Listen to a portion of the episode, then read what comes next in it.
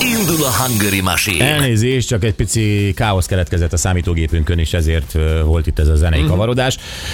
Egyébként a Dombi családjától, Jankától jön. Igen. SMS, azt mondja, az a lepcsánk a holtomig fog kísérni. Oh. Dombi Tibi üzeni neki ízlet, és még pingpongozni is lehetett vele. Na jó.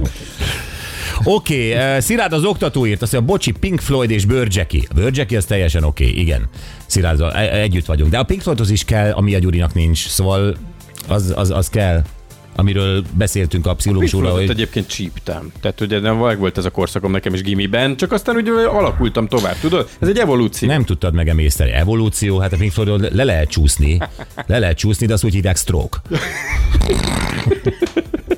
Tehát a Pink Floydtól eljutni Tiestoig, vagy Prüsdig, Spritzig, a stroke. Hát ez jó, kész, okay. ez okay. Orvostudomány így hívja. Majd megmutatom neked ezeket a kis finom kis építkezéseket. Amit jó, van, neked is jött SMS. No. Gyuri tesó, veled vagyok. Erik Pritz, David Gettes, Terbinski, stb. Én is ezekre buliztam, csak Szegeden a Sing Singben Bálit 35. Lehetne egy buliz Gyurival esemény ilyen zenékre. Csináljatok egyet, igen? Halálod tesó, majd megfűzzük DJ hurikánt, hogy nyomasson egy ilyen estet. Én biztos nem veszek ott. Jó, itt van velünk Duci. Duci, szevasz, jó reggelt! Sziasztok, jó reggelt! Szia! Tényleg Duci vagy? Nem, ez egy gyerekkori betenév, és azért ezt kértem, mert így tudják majd a családból, és aki hallgat, hogy én végre sikerült a bocsit elérni. Oké, rendben, figyelj! Na jó, oké, itt a dalszöveg, nézzük meg, hogy beugrik-e, jó? Oké. Tessék.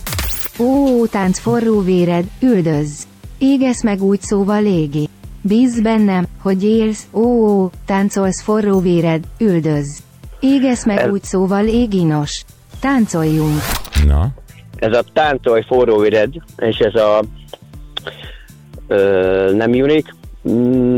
Egy kis segítséget kérhetek, mert itt van előttem a nő, vörös haja van. Tudom, nem tudom, valami spanyol, de nem, azt se tudom mi ez. Ha, ez már segítség. Hűha.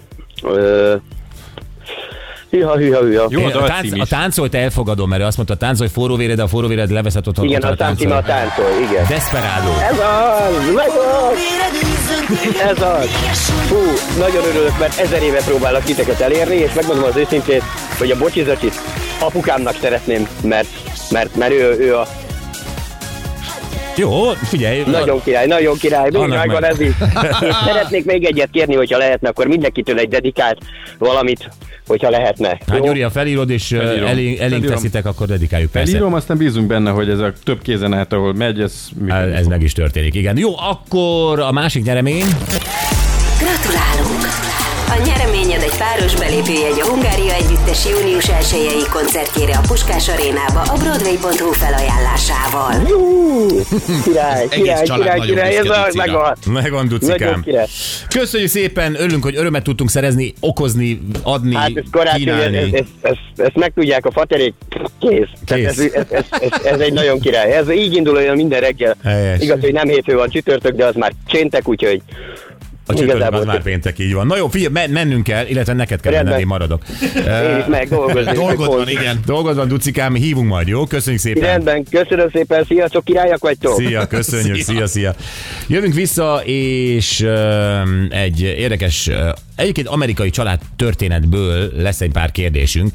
Nagyon-nagyon egyszerű, karácsony van, jönnek a vendégek, férj és feleség ugye várja a vendégeket, ezek rokonok nyilvánvalóan, és a feleség most kijelentett, hogy nem, idén az lesz, hogy kérjünk 10 000 forintnyi pénzt minden vendégtől, mert ezt nem lehet már bírni anyagilag. Hát ugye ez a szeretetről szól, meg én vendégül látom az egész családot, csak amikor mondjuk a kasszánál, amikor bevásárol ez az eseményhez, szembesül az összeggel, akkor lehet, hogy azt érzi, hogy biztos, hogy ennyire szeretem én ezeket. A férj 15 rokonthoz, gondolj bele, a nő csak 4-et, ezért a nő azt mondta, hogy akkor csak a te rokonait fizessenek.